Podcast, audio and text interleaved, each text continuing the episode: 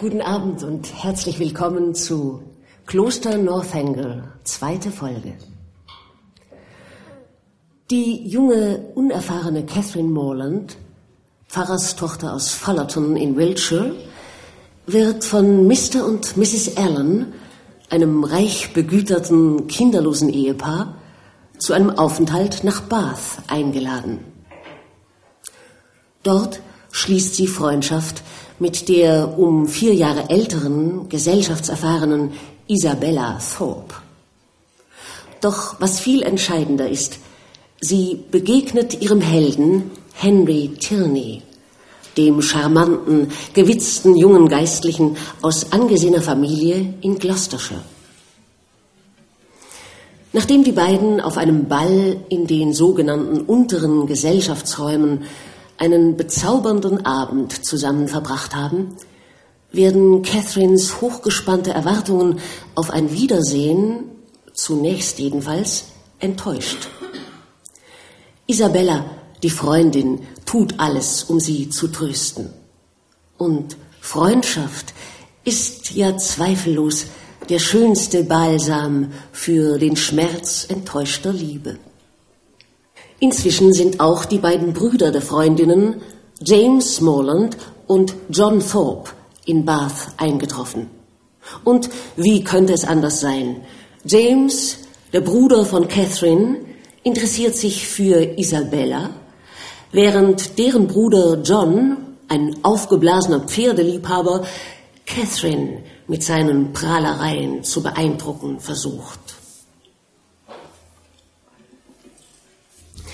Kapitel 10 Die Allens, die Thorpes und die Morlands trafen sich abends alle im Theater. Und da Catherine und Isabella zusammensaßen, hatte diese die Gelegenheit, wenigstens einen kleinen Teil der vielen tausend Neuigkeiten loszuwerden, die sich in ihr während der unermesslich langen Zeit ihrer Trennung aufgespeichert hatten. Du liebe Güte, meine liebste Catherine, hab ich dich endlich, wandte Isabella sich an diese, als sie die Loge betraten und sich setzten. So, Mr. Morland, denn James war an ihrer anderen Seite, ich werde den ganzen Abend kein einziges Wort mehr mit Ihnen sprechen. Sie brauchen also gar nicht damit zu rechnen. Meine süße kleine Catherine, wie geht es dir nach dieser Ewigkeit? Die Frage ist eigentlich überflüssig, denn du siehst zauberhaft aus. Und erst deine Frisur, sie ist noch traumhafter als sonst.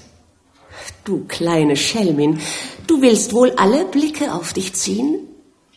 Glaub mir, mein Bruder ist schon über beide Ohren in dich verliebt. Von Mr. Tierney ganz zu schweigen, aber das steht ja schon lange fest. Sogar du in deiner Bescheidenheit kannst seine Zuneigung nicht mehr leugnen.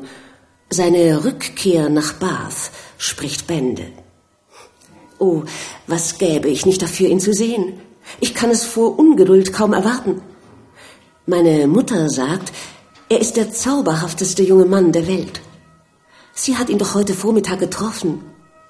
Du musst ihn mir vorstellen. Ist er hier im Theater? Sieh dich um Himmels willen um. Glaub mir, ich halte es kaum noch aus, bis ich ihn kennenlerne. Nein, sagte Catherine. Er ist nicht hier. Ich kann ihn nirgends sehen. Wie grauenhaft. Soll ich ihn denn nie kennenlernen? Wie gefällt dir mein Kleid? Es sieht nicht übel aus, wie? Die Ärmel sind ganz und gar mein eigener Entwurf. Ach, weißt du, Bath ist mir entsetzlich verleidet. Ein paar Wochen ist es hier ja fantastisch. Aber dein Bruder und ich waren uns heute Morgen einig, dass wir nicht für ein Vermögen hier leben möchten. Wir merkten bald, dass wir beide eine Schwäche für das Land haben. Wirklich, wir waren uns beide darüber so einig. Es war einfach grotesk. Nicht eine Kleinigkeit, worin wir verschiedener Meinung waren. Ich bin froh, dass du nicht dabei warst. Du bist ein so schlaues kleines Biest. Du hättest bestimmt irgendwelche albernen Bemerkungen darüber gemacht. Aber nein, das hätte ich ganz bestimmt nicht. Oh doch, ich kenne dich besser als du. Du hättest uns erzählt, dass wir füreinander geschaffen sind oder so einen ähnlichen Unsinn, was mir ausgesprochen peinlich gewesen wäre. Aber Isabella, du tust mir wirklich Unrecht. Ich hätte auf gar keinen Fall eine so unangebrachte Bemerkung gemacht. Und außerdem, auf so etwas wäre ich bestimmt gar nicht gekommen.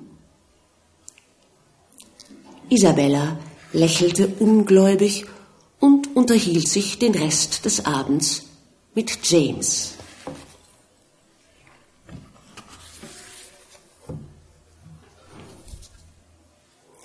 Catherines Erwartungen richten sich nun auf den folgenden Tag, an dem sie Mr. Tilney wiederzusehen hofft.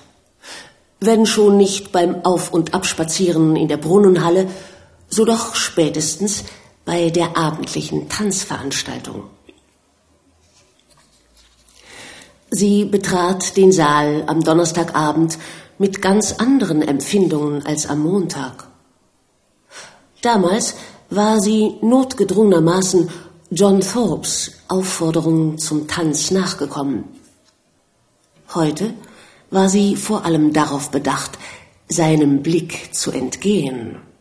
Denn obwohl sie nicht erwarten konnte, nicht zu erwarten wagte, dass Mr. Tilney sie zum Tanz bitten würde, drehten sich ihre Wünsche, Hoffnungen und Pläne um nichts anderes. Alle jungen Damen werden für meine Heldin in diesem kritischen Augenblick Verständnis haben.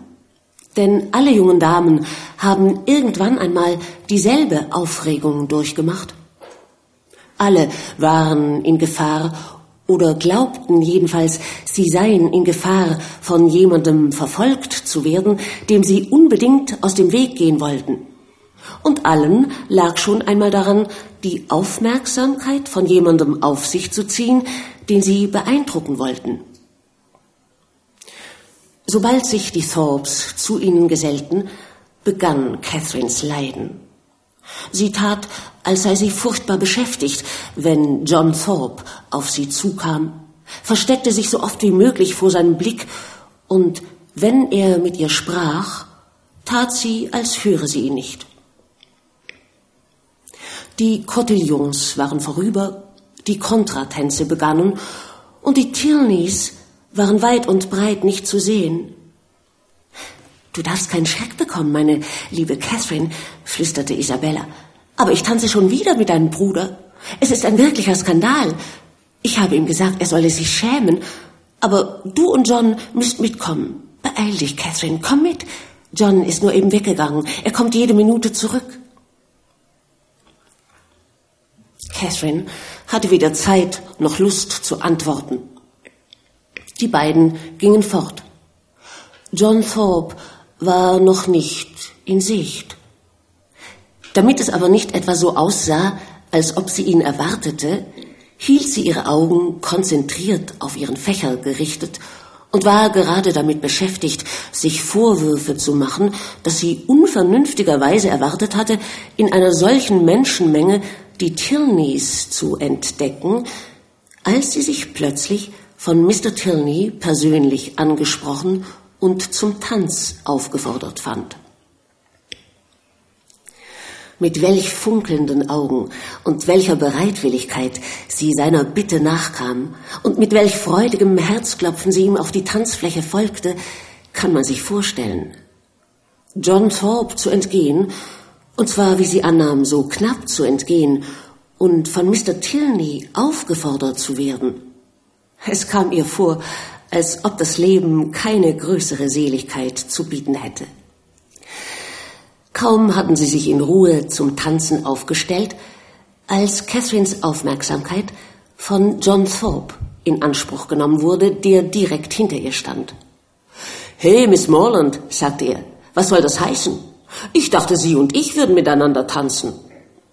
Wie kommen Sie denn darauf? Sie haben mich doch gar nicht aufgefordert. Na, Sie machen Witze, Donnerwetter. Ich habe Sie sofort aufgefordert, als wir in den Saal kamen und wollte Sie gerade holen, aber als ich mich umdrehte, waren Sie verschwunden. Das ist mir eine schöne Gemeinheit.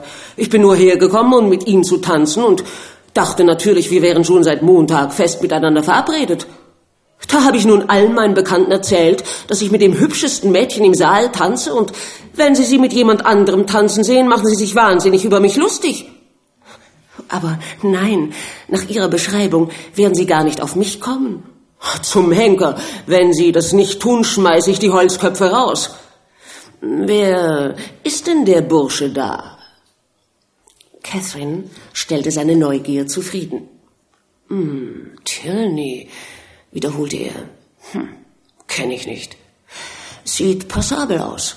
Keine schlechte Figur. Braucht er ein Pferd? Mein Freund Sam Fletcher will eins verkaufen, das jedem Anspruch genügt.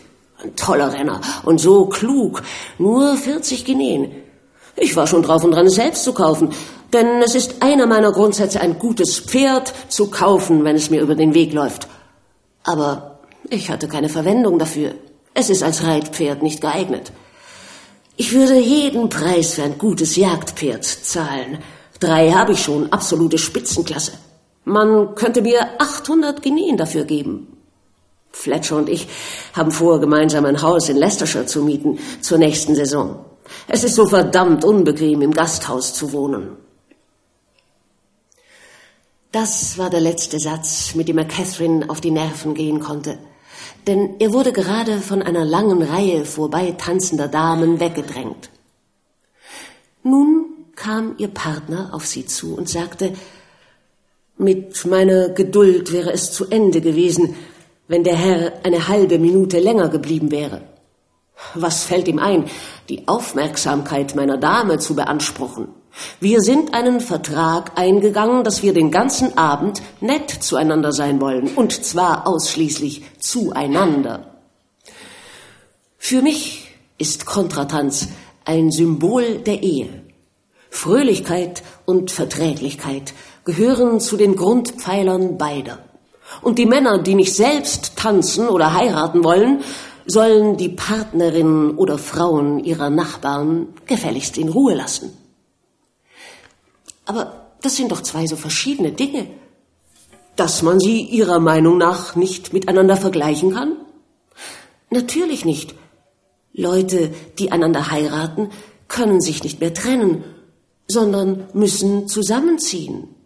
Leute, die miteinander tanzen, stehen einander nur in einem großen Saal eine halbe Stunde gegenüber. Und das ist ihre Definition von heiraten und tanzen. Wenn man es so betrachtet, ist ihre Ähnlichkeit natürlich nicht groß. Aber meiner Meinung nach lassen sie sich gut vergleichen.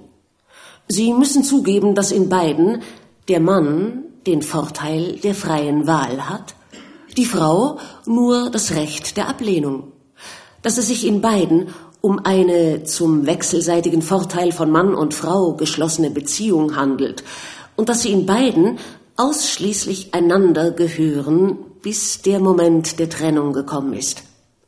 Dass es ihre Pflicht ist, alles zu tun, um dem anderen keinen Anlass zu geben, sich einen anderen Partner zu wünschen – und es im Interesse beider liegt, die eigenen Gedanken nicht zu den Vorzügen ihrer Nachbarn schweifen zu lassen oder sich einzubilden, dass es ihnen bei jemand anderem besser ginge.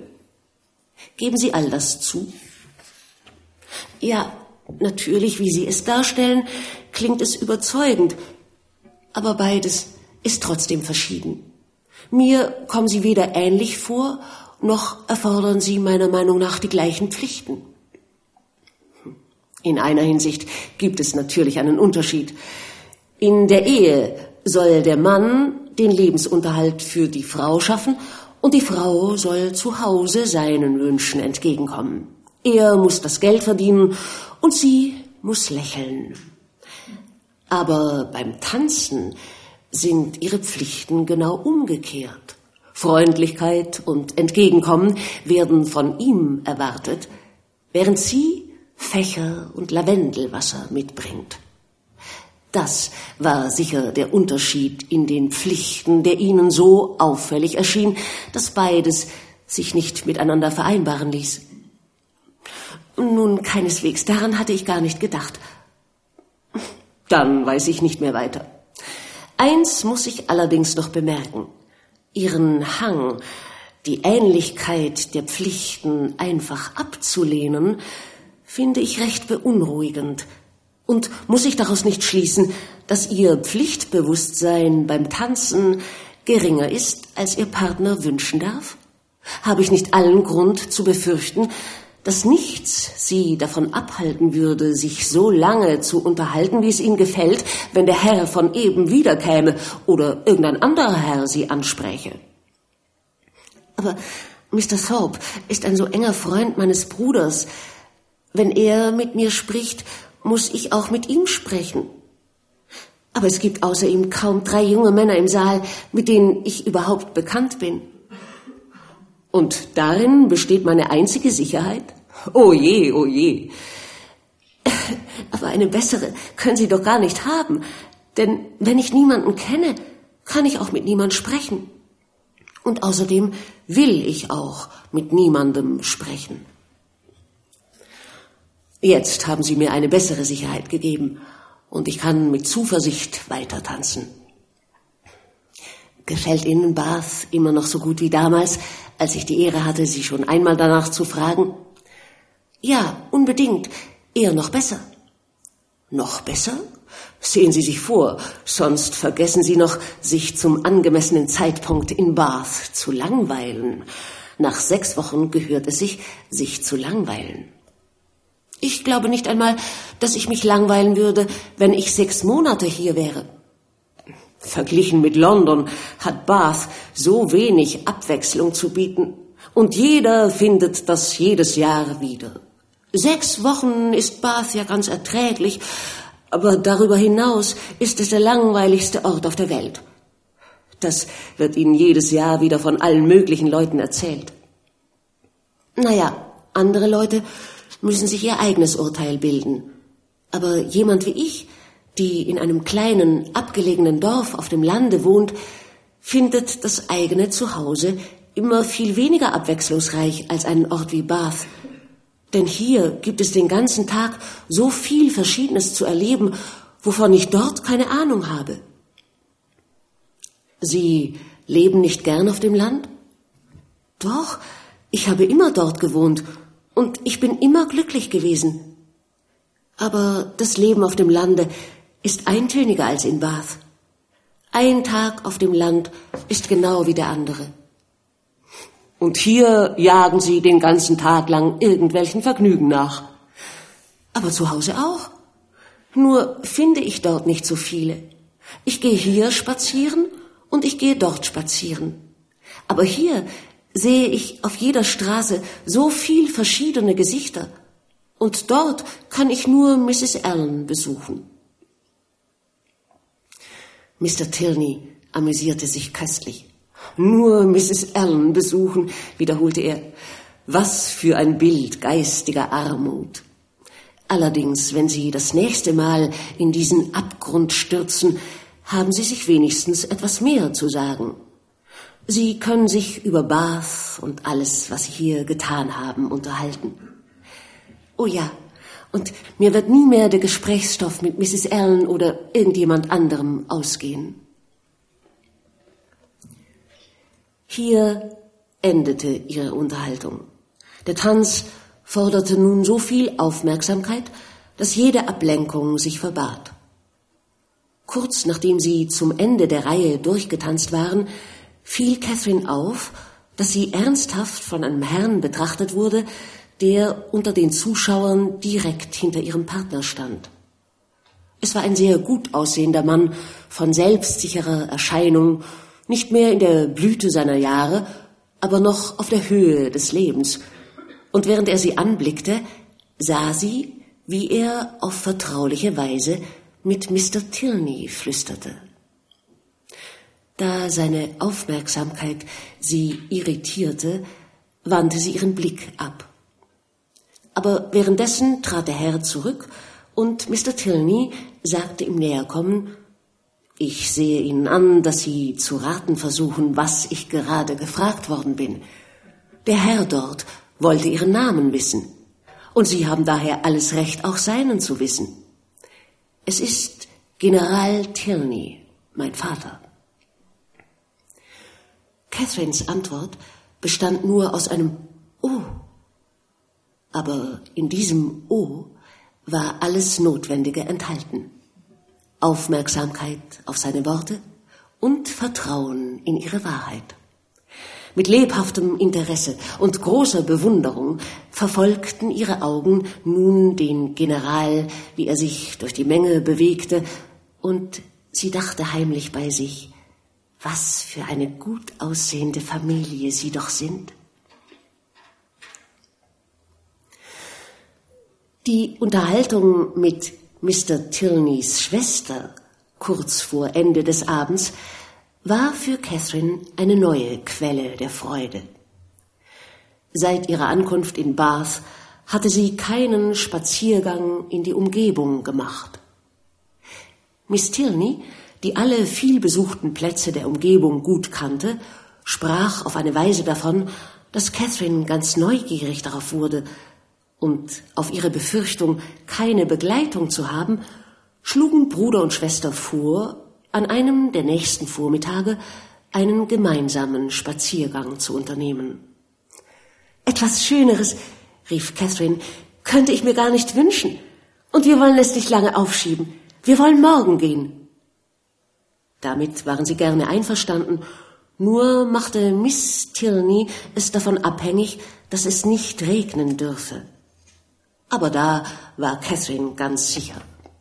Um zwölf Uhr wollten sie sie in der Pulteney Street abholen und nicht vergessen, zwölf Uhr waren die Abschiedsworte an ihre neue Freundin. Von ihrer anderen, ihrer älteren, ihrer vertrauteren Freundin Isabella sah sie während des ganzen Abends kaum etwas. Doch obwohl sie ihr liebend gern von ihrem Glück berichtet hätte, stimmte sie Mr. Allens Wunsch, früh nach Hause zu gehen, gerne zu, und ihr Herz hüpfte auf dem Heimweg auf und ab, wie die Sänfte, in der sie saß. Aufgrund verschiedener Missverständnisse, zu denen hauptsächlich Catherines undeutliches Verhalten John Thorpe gegenüber beiträgt, kommt es nicht zu dem geplanten Spaziergang. Und als man sich am nächsten Abend im Theater wieder trifft, ist Catherine sehr daran gelegen, die Sache mit den Tilneys zu klären. Ihr entsprang die folgende, von ihr arglos gestellte, dem Herrn aber trotzdem recht peinliche Frage, aber Mr. Tilney, warum waren Sie nicht so großzügig wie Ihre Schwester? Wenn sie an meinen guten Absichten nicht zweifelte und das Ganze für ein Missverständnis hielt, warum waren Sie so schnell gekränkt? Ich? Ich gekränkt? Doch, ich habe gleich, als Sie die Loge betraten, an Ihrem Gesicht erkannt, dass Sie ärgerlich waren. Ich? Ärgerlich? Dazu hatte ich gar kein Recht. Vielleicht. Aber darauf wäre niemand gekommen, der Ihr Gesicht gesehen hätte. Er antwortete mit der Bitte, ihm Platz zu machen und unterhielt sich mit ihr über die Aufführung. Er blieb eine ganze Weile da und war so liebenswürdig, dass Catherine ganz versöhnt war, als er ging. Bevor sie sich trennten, wurde jedenfalls verabredet, dass sie den geplanten Spaziergang so schnell wie möglich nachholen wollten. Während sie miteinander sprachen, hatte sie mit einiger Überraschung beobachtet, dass John Thorpe, der im Theater nie auch nur zehn Minuten an derselben Stelle blieb, sich in einer Unterhaltung mit General Tilney befand. Und ihre Überraschung wurde noch größer, als sie zu bemerken glaubte, dass sie den Gegenstand ihrer Aufmerksamkeit und Unterhaltung bildete. Was konnten sie über sie zu sagen haben. Sie fürchtete fast, dass der General sie nicht sympathisch fand. Woher kennt Mr. Thorpe Ihren Vater? fragte sie besorgt, indem sie Mr. Tilney auf die beiden hinwies. Er wusste es nicht, aber wie alle Offiziere hatte sein Vater einen sehr großen Bekanntenkreis.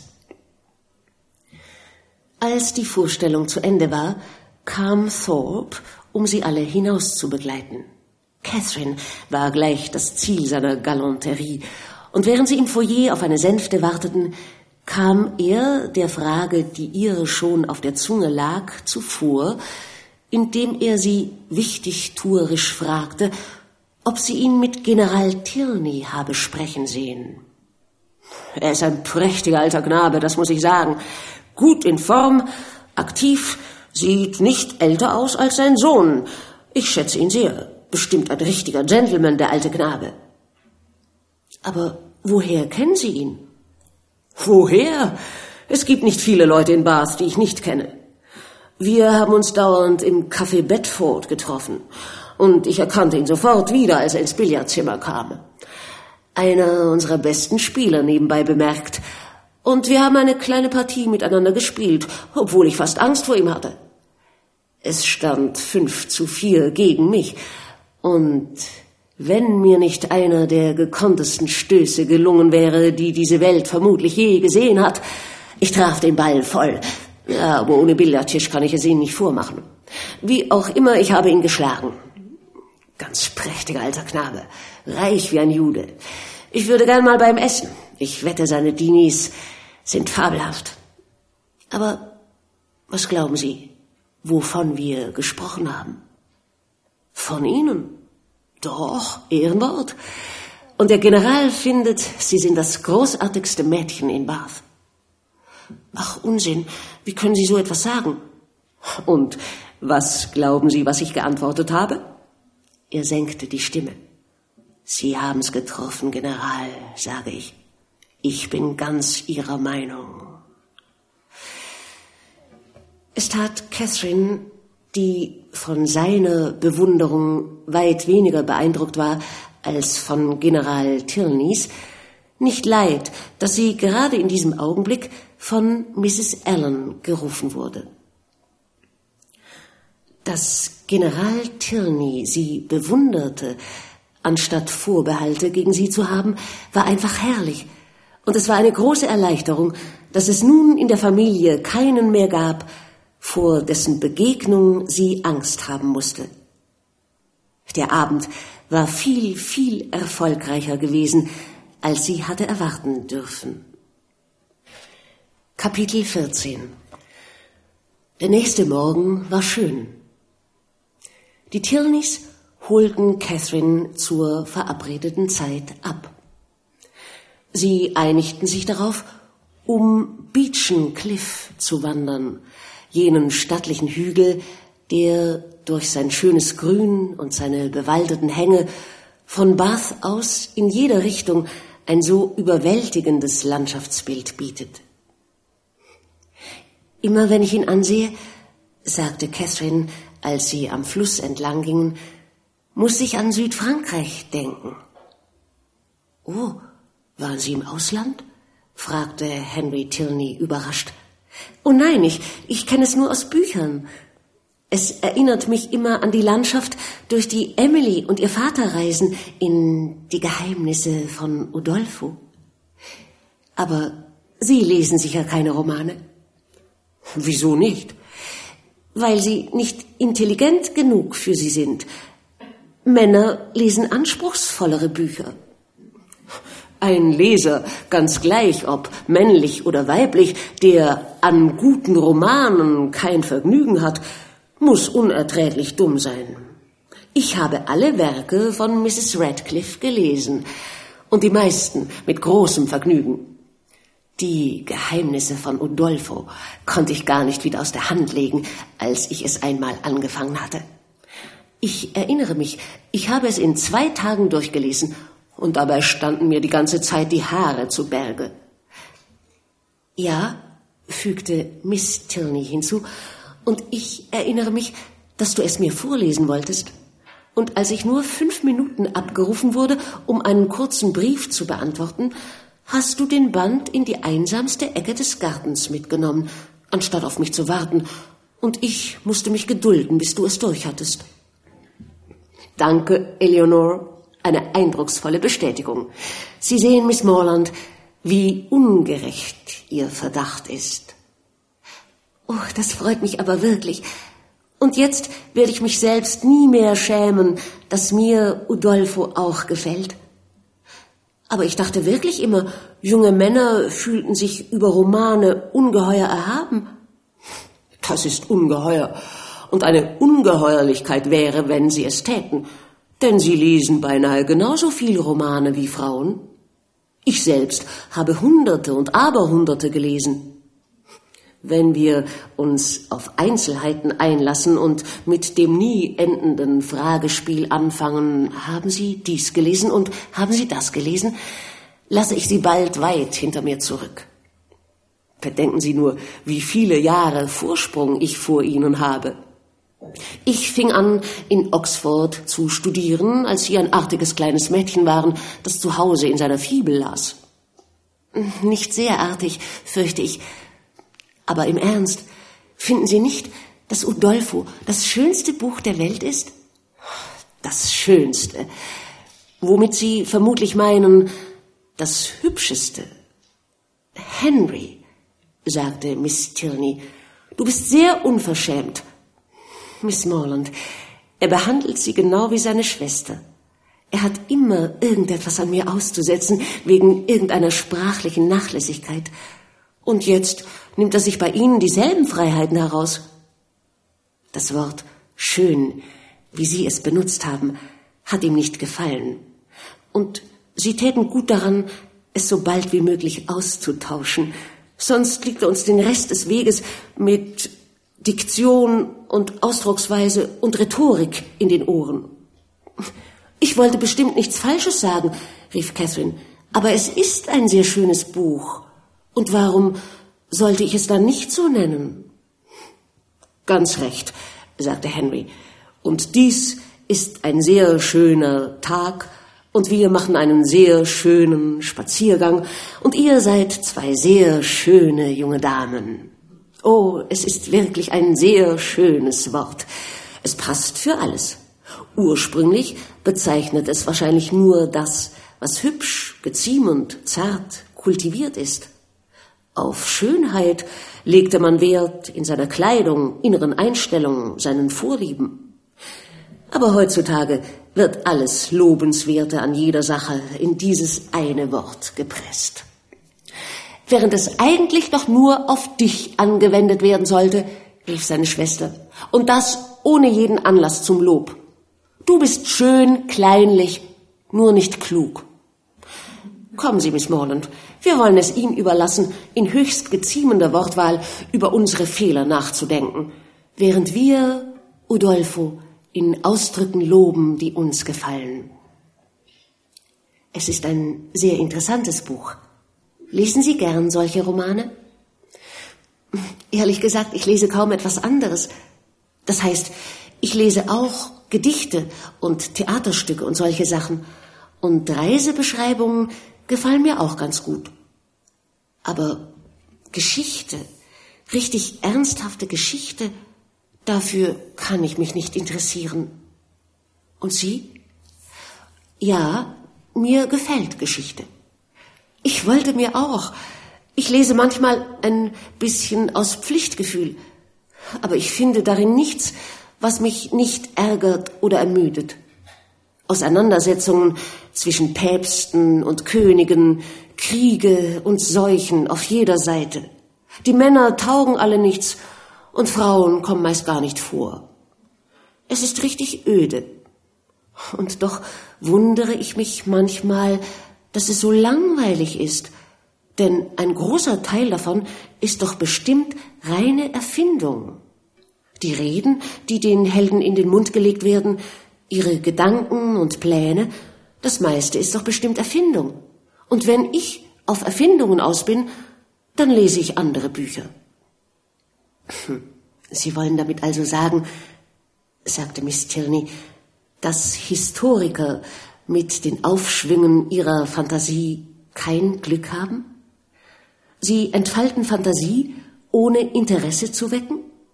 Nun, mir gefällt Geschichte und mir macht es nichts aus, das Falsche mit dem Wahren zu akzeptieren.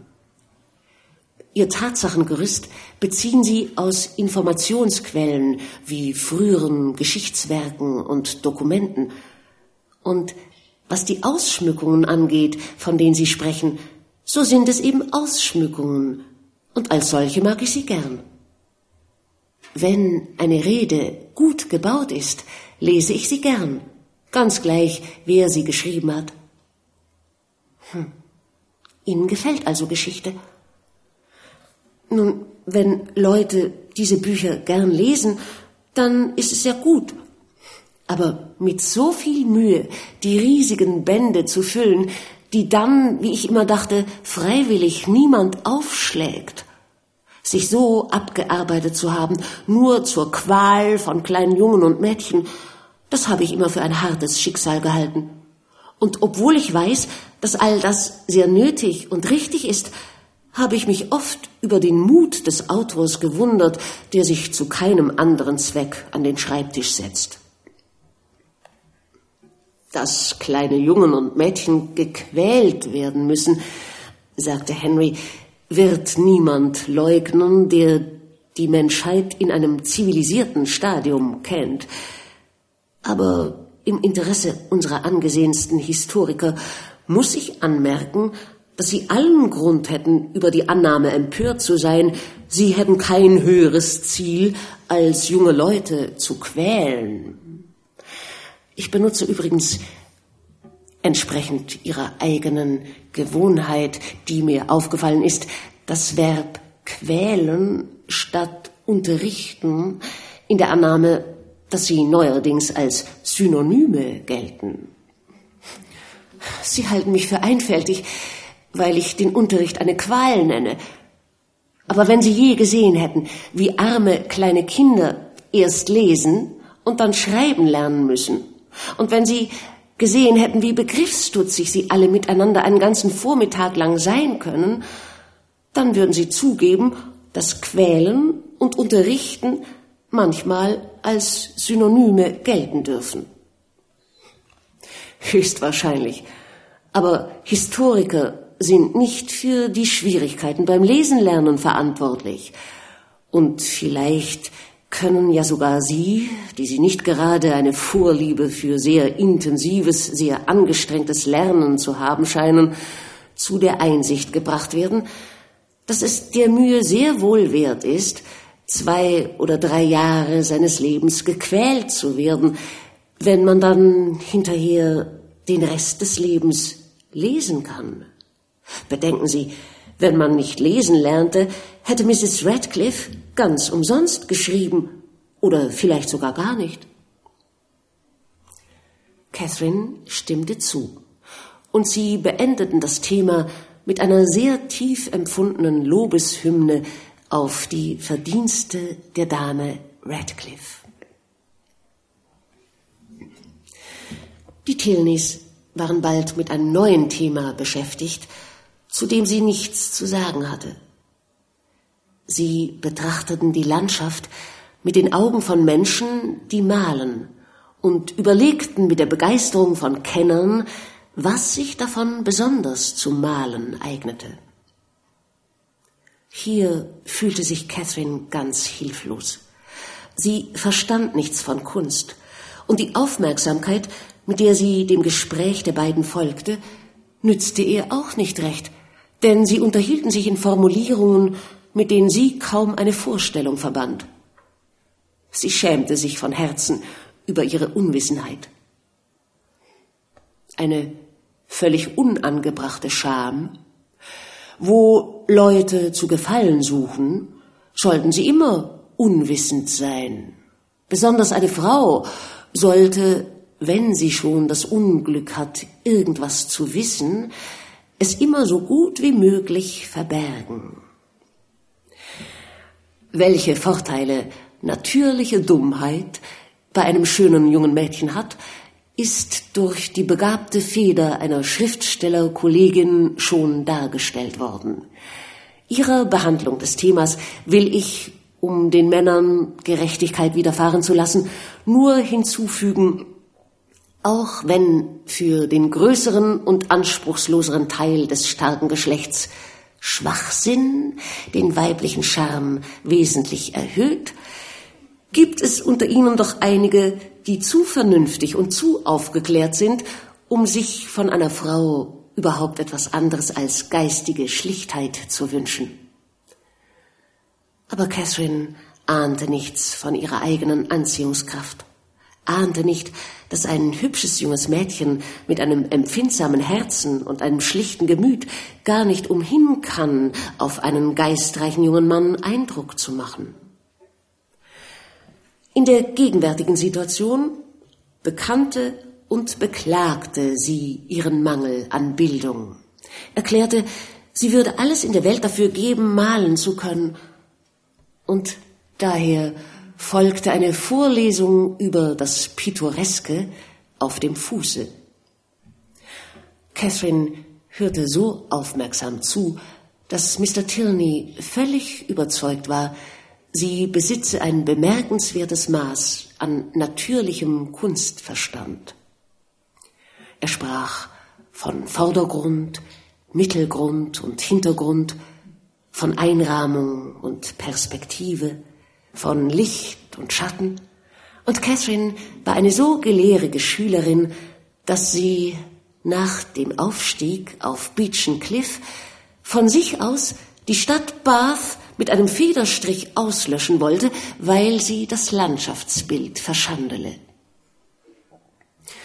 Entzückt von ihren Fortschritten, aber aus Furcht, zu viel Weisheit auf einmal könnte ermüdend auf sie wirken, ließ Henry das Thema fallen und schuf, indem er vor ihrem inneren Auge auf dem Gipfel eine Felsgruppe und eine verwitterte Eiche platzierte, einen geschickten Übergang zu Eichen im Allgemeinen, dann zu Wäldern, ihren Einfriedungen, Brachland, Kronländereien und der Regierung und war schließlich bei der Politik angekommen.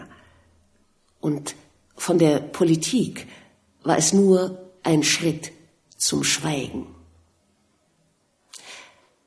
Die Pause, die einer kurzen Abhandlung über die Lage der Nation folgte, wurde von Catherine beendet, die in ziemlich feierlichem Ton folgende Worte sprach. Ich habe gehört, dass irgendetwas Erschütterndes demnächst in London ans Tageslicht kommen soll.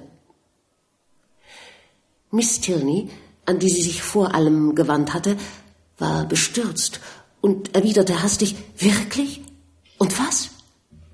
Das weiß ich nicht. Und auch nicht, wer dahinter steckt. Ich habe nur gehört, dass es schrecklicher wird als alles, was wir bisher erlebt haben. Ich rechne mit Mord und allem Möglichen. Sie sagen das mit bemerkenswerter Gelassenheit.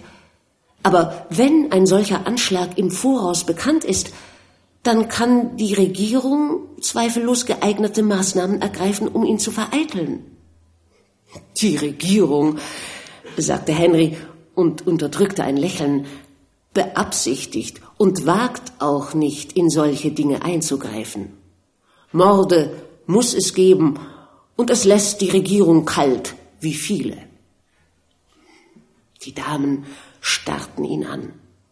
Er lachte und fügte hinzu, aber, aber, soll ich zu eurem besseren wechselseitigen Verständnis beitragen oder euch recht und schlecht des Rätsels Lösung selber finden lassen? Nein, ich werde edelmütig sein. Ich werde mich ebenso sehr durch den Großmut meiner Seele wie durch die Klarheit meines Kopfes als Mann erweisen. Ich habe keine Nachsicht mit denjenigen meines Geschlechts, die es manchmal als unter ihrer Würde empfinden, sich auf das Niveau von eurem zu begeben. Vielleicht sind die Geistesgaben der Frau wirklich weder groß noch tief, weder herausragend noch durchdringend, Vielleicht fehlt es Ihnen wirklich an Beobachtungsgabe, Unterscheidungsvermögen, Urteilskraft, Feuer, Genie und Esprit. Miss Morland, hören Sie nicht auf das, was er sagt. Und du, Henry, sagte Miss Tilney, willst du den Eindruck vermitteln, dass du in deinem Urteil über die Frauen ein richtiges Scheusal bist? Miss Morland ist mit deinem sonderbaren Benehmen nicht vertraut. Ich würde sie mit dem größten Vergnügen besser damit bekannt machen. Keine Frage, aber das erklärt dein jetziges Benehmen nicht. Was soll ich tun? Das weißt du ganz genau. Sag ihr, dass du sehr viel von der Intelligenz der Frauen hältst.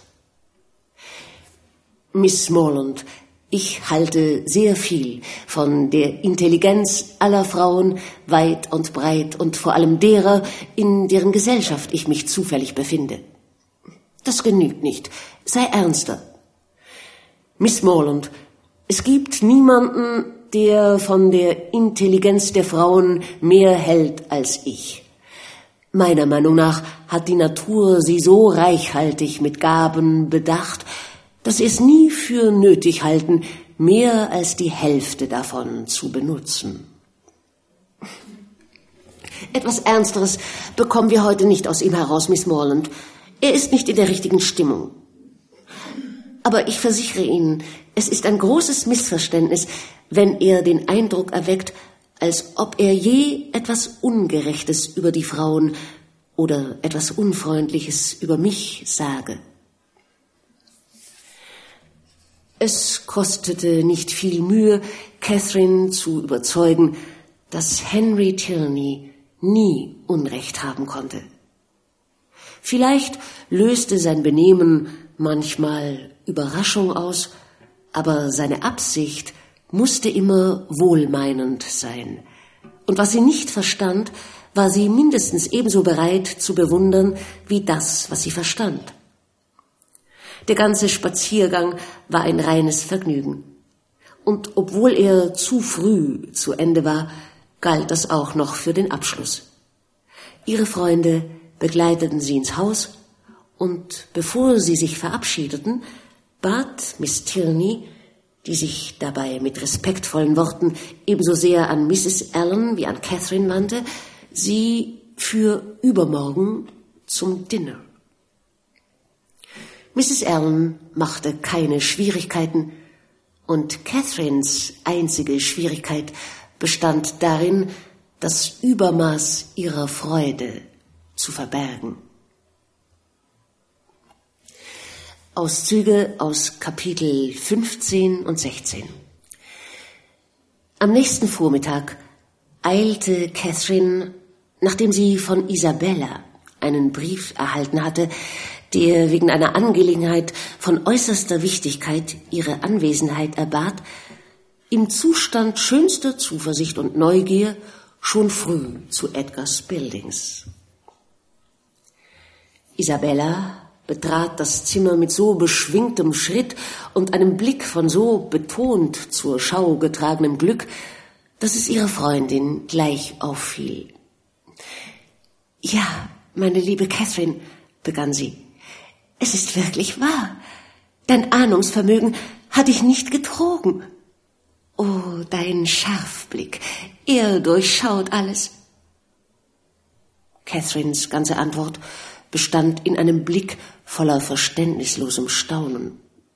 Und du hast es gleich gewusst, als du meinen Brief bekamst? Du schlaues Kind. Oh, meine liebe Catherine, dein Bruder ist der reizendste Mann der Welt. Wenn ich nur seiner würdig wäre. Aber was werden nur deine verehrten Eltern sagen? Oh Himmel, wenn ich an sie denke, werde ich so aufgeregt. In Catherine begann es langsam zu dämmern. Eine Ahnung der Wahrheit schoss ihr durch den Kopf. Und sie rief, Du lieber Himmel, Isabella, was willst du damit sagen? Bist du, bist du womöglich verliebt in James? Diese kühne Vermutung allerdings, so erfuhr sie bald, enthielt nur die halbe Wahrheit. Mit Herz und Hand hatte sie sich an James gebunden. Noch nie hatte Catherine eine so erregende und freudige Nachricht gehört. Ihr Bruder und ihre Freundin verlobt. Vor Freude berauscht, dass sie nun Schwägerinnen waren, fielen sich die charmanten jungen Damen wiederholt in die Arme und ließen ihren Freudentränen freien Lauf. Ach, und du hast so viel Ähnlichkeit mit deinem lieben Bruder, dass ich vom ersten Augenblick an ganz vernarrt in dich war. Aber so geht's mir immer. Der erste Augenblick entscheidet alles. Am ersten Tag, als Morland letzte Weihnachten zu uns kam, im ersten Augenblick, als ich ihn ansah, war mein Herz unwiderruflich verloren, und es kam mir vor, als hätte ich noch nie einen so schönen Menschen gesehen. Hier erkannte Catherine insgeheim, was die Macht der Liebe vermochte. Denn obwohl sie ihren Bruder wirklich außerordentlich gern mochte und seine Gaben durchaus zu schätzen wusste, wäre sie nie im Leben auf den Gedanken gekommen, dass er schön sei.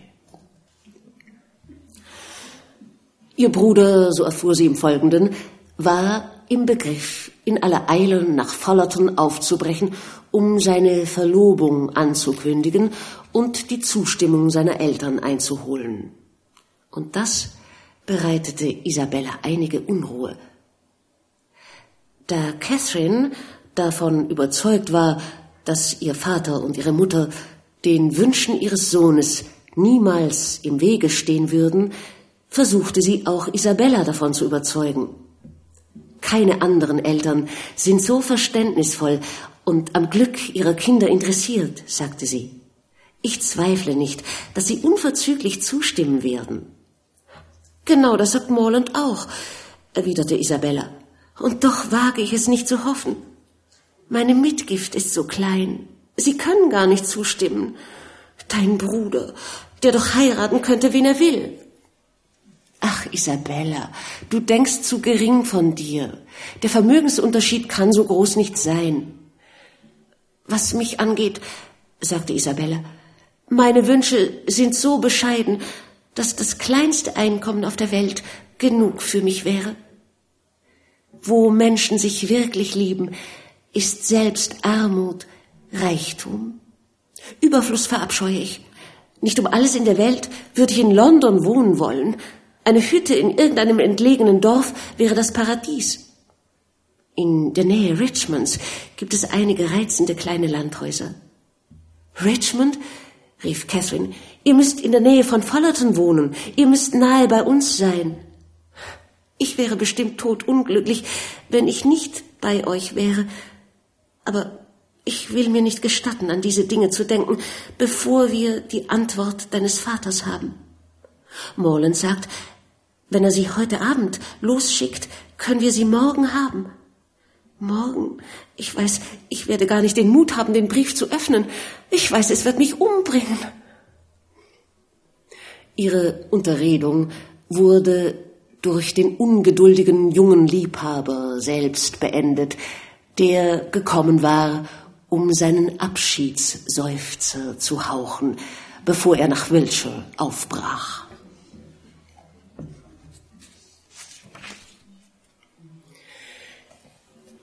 Den ganzen nächsten Tag verbrachte Catherine mit ihrer Freundin und versuchte ihr Mut zu machen und die vielen öden Stunden bis zum Empfang des Briefes zu vertreiben. Und dennoch Kurz bevor der Brief ankam, hatte sich Isabella in einen Zustand echter Verzweiflung hineingesteigert. Aber als er tatsächlich eintraf, wo wäre ein Grund zur Verzweiflung gewesen? Ich habe keinerlei Schwierigkeiten gehabt, die Zustimmung meiner lieben Eltern und das Versprechen zu erhalten, dass sie alles tun werden, um mein Glück zu vervollständigen, lauteten die ersten drei Zeilen, und im Nu war sie ganz freudige Zuversicht. Isabellas Gesicht strahlte, und sie nannte sich ohne alle Skrupel den glücklichsten Menschen unter der Sonne. Mrs. Thorpe umarmte ihre Tochter, ihren Sohn, ihren Gast unter Freudentränen und hätte am liebsten halb Bath umarmt. Als der Brief mit der guten Nachricht ausführlich diskutiert war, rüstete sich John Thorpe zum Aufbruch für seine Reise nach London. Also, Miss Morland, sagte er, als er sie allein im Wohnzimmer fand, ich bin gekommen, um mich zu verabschieden. Catherine wünschte ihm eine gute Reise. Anscheinend, ohne sie zu hören, ging er ans Fenster, tat beschäftigt, summte eine Melodie und schien völlig selbstvergessen. Nach einem Schweigen von einer Minute sagte er überstürzt, eine tolle Sache, dieser Heiratsplan. Ehrenwort. Kein schlechter Einfall. Was meinen Sie, Miss Morland? Also, ich finde es gar nicht so dumm, oder? Ich finde es ausgezeichnet. Tatsächlich?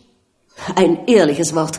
So wahr ich lebe, aber ich bin froh, dass Sie nichts gegen die Ehe haben. Haben Sie schon einmal das alte Lied gehört? Eine Hochzeit zieht die nächste nach sich? Also, Sie kommen doch hoffentlich zu Isabellas Hochzeit. Wenn möglich, ja.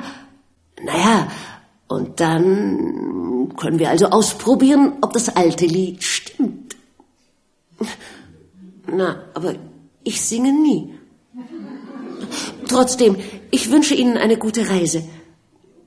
Ich bin heute Abend bei Miss Tilney eingeladen und muss jetzt nach Hause. Ah, nicht doch, nicht doch. Warum haben Sie es so verdammt eilig? Wer, wer weiß, wann wir uns wiedersehen. Nicht, dass ich nicht in 14 Tagen wahrscheinlich wieder hier bin und die 14 Tage werden mir verflixt lange vorkommen. Warum bleiben Sie dann so lange weg? erwiderte Catherine, als sie merkte, dass er auf eine Antwort wartete. Oh, das ist nett von Ihnen, nett und liebenswürdig. Das werde ich Ihnen so schnell nicht vergessen. Aber Sie sind ja überhaupt liebenswürdiger als alle anderen Menschen auf der Welt, finde ich. Enorm viel Liebenswürdigkeit und nicht nur Liebenswürdigkeit, sondern noch viel mehr. Sie, Sie haben einfach alles und dann haben Sie so viel Ehrenwort, ich kenne niemanden wie Sie.